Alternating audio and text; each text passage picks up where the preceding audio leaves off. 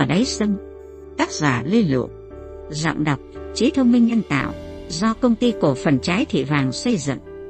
Ngay sau đây, mời quý khán thính giả cùng đón nghe chương 29 của tập tiểu thuyết này. Vừa thấy con gái, hắn liền hỏi, con đã đọc được chữ in chưa? Dạ thưa bố, con đọc được rồi. Hắn đang nhìn con cười cười một cách ngờ vực. Chị phóng viên bảo, con ra ngoài vườn hoa chơi, để bác nói chuyện với bố. Dạ thưa bác, con xin phép đi ạ. Thế hắn ngạc nhiên về con mình, chị hỏi ngay.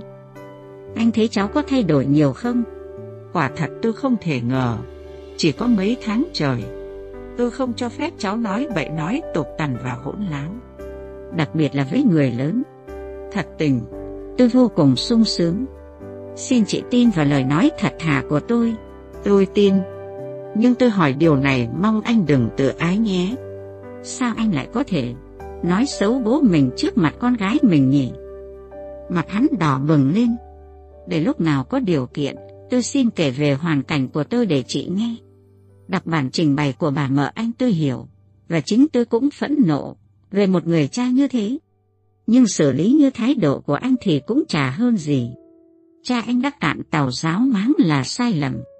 Nếu anh cũng làm như cha anh, tức là lại tiếp tục sai lầm nữa. Anh định dạy cho con anh suốt đời thù bố mình hay sao? Tôi căm ghét những kẻ, ngoài mồm cứ xen xét nói rằng, yêu người ngoài lắm, yêu tổ quốc nhân dân lắm, dốc hết đời mình cho dân tộc, cho đất nước mình, mà nó lại sỉ nhục bố mẹ nó. Nó vô ơn bạc nghĩa với bố mẹ nó. Nó nói với bố mẹ nó như kiểu hàng tôm hàng cá. Anh có yêu thành phố này, có yêu bà con phường xóm và bè bạn của anh không? Anh nói đi tôi xem nào. Dường như nỗi căm giận sự giả dối, đã nhập vào chị như nhập đồng. Chị nói không kiêng nể gì hắn. Hắn im lặng vì xấu hổ. Anh thấy tôi nói gì sai, anh cứ phản đối đi. Tôi với anh đều là Phạm. Bình đẳng trong quyền lợi của Phạm, không có gì phải rẻ rặt kiêng nể. Mai kia ra đường không chào nhau nữa thì thôi, không việc gì phải ý tứ xã ra một cách giả dối. Thưa chị, dù thế nào, tôi cũng rất biết ơn chị đã dạy dỗ cháu. Tôi chẳng nhận cái ơn ấy làm gì. Tôi quan tâm đến cái chuyện chúng ta đang bàn kia. Tôi nghe chị rất thấm thiết, nhưng mà... Là do cha anh chứ gì. Chị hiểu là đã bao nhiêu lần tôi van xin. Được rồi, tôi hỏi điều này nữa nhé. Cụ mất anh có đi chôn không? Nếu ra tù và được cụ cho phép. Nếu cụ không cho, sau này dỗ Tết, anh có thắp cho cụ nén hương không? Có chứ ạ? À? Lúc ấy anh khấn như thế nào? Quả thật, hắn không ngờ những câu hỏi sát phạt dồn hắn đến tận cùng một cách đột ngột như thế. Nhưng từ sâu xa, hắn vẫn nhận ra sự sôi sục của một tấm lòng nhân hậu và đại lượng, không có tâm địa gì ngoài ý muốn cho hắn làm kẻ lương thiện tốt đẹp hơn. Hắn vẫn im lặng, không dám nhìn chị nữa.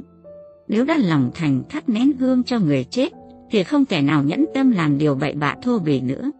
Bởi vì, có sỉ nhục và tìm mọi cách trả thù người chết, thì người chết cũng không làm sao. Mà có làm sao thì kẻ sống cũng không biết gì. Còn người sống có hành động để bán người đã chết, nhất định sẽ nơm nớp sợ hãi người chết về bóc cổ mình. Đúng không?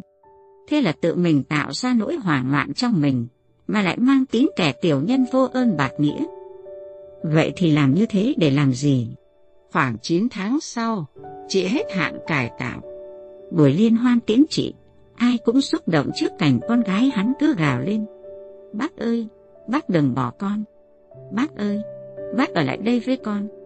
Bác đừng bỏ con bác đi, bác ơi. Hắn đứng lặng như một đứa em ngu si tội lỗi, chỉ muốn cách lời nói để chị hiểu rằng em đã nghĩ đến những điều sâu xa chị nói với em.